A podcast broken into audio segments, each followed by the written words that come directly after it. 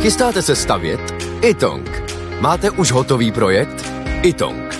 Nejdřív projekt mít, potom rychle zdít. Zašlete nám projekt vašeho domu na www.xela.cz lomeno itong. Již během několika dnů můžete mít bezplatně výpis materiálu potřebného pro vaši stavbu. Itong. Řešení vašeho domu od sklepa až po střechu. Nejdřív poradíme, potom postavíte. Itong. Domov na prvním místě. Je ta současná pozice ruského prezidenta Vladimira Putina udržitelná? Já se obávám, zatím ano. Eh, jak směrem dovnitř eh, do Ruska, tak směrem nexi navenek k mezinárodnímu společenství. Samozřejmě se ocitnul v naprosté izolaci, pokud jde o, řekněme, politické elity západu. Včera nebo předevčírem americký kongres, respektive jeho horní komora, dokonce dala jednomyslně původ tomu, aby byl Putin vyšetřován co by válečný, válečný zločinec, hmm. ale to neznamená, že je Rusko, respektive Putin, izolováno i ve zbytku světa.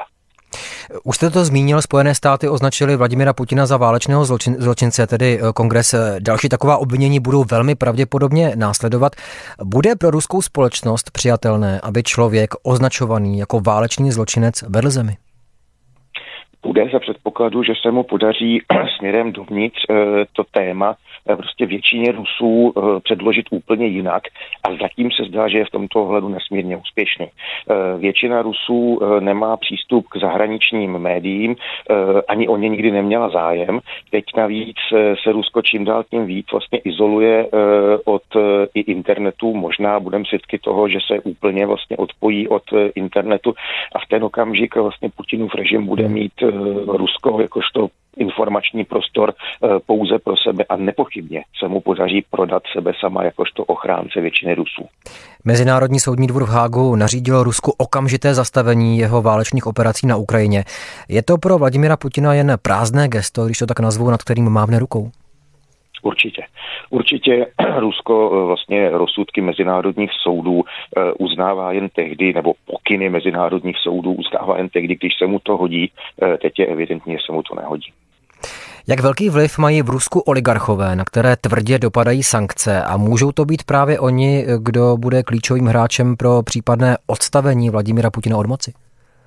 Pochybuji, že by oligarchové něčeho takového byli schopni. Pokud se mýlím, budu samozřejmě jenom rád, ale jejich eh, vliv eh, v politické oblasti, eh, a tohle by muselo být jaksi politické rozhodnutí, je vlastně naprosto, naprosto nulový. Pokud jde o tu hospodářskou oblast, tak tam samozřejmě si nějaký vliv mají, ale na druhou stranu je zapotřebí si uvědomit, že ti největší oligarchové za prvé své majetky získali díky úzké spolupráci s Kremlem, hmm. to znamená je to spíš naopak. Kreml udělal oligarchy než eh, cokoliv jiného. A za druhé je to svázáno s tím, že jejich firmy se pohybují v té oblasti eh, vlastně těžby, případně těžby a zpracování surovin. A tam všechno eh, to je vlastně vlivem vlastně toho, že jim stát tomu umožnil si monopolní, monopolní přístup. To znamená vlastně oligarchové skutečně vznikly a existují a fungují díky státu. Nakolik se ta situace může změnit v situaci, kdy by Rusko skutečně zbankrotovalo?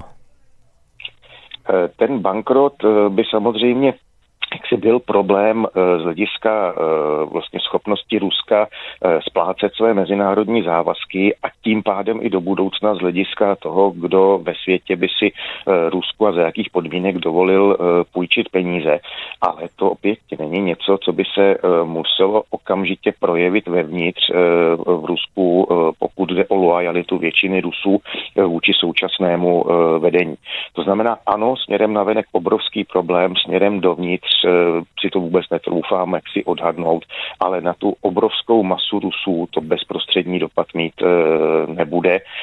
V tom slova smyslu, že zase ti lidé nemají zahraniční investice, nejezdí do zahraničí, nepodnikají, neobchodují s cenými papíry nebo nejsou to investoři a tak dál.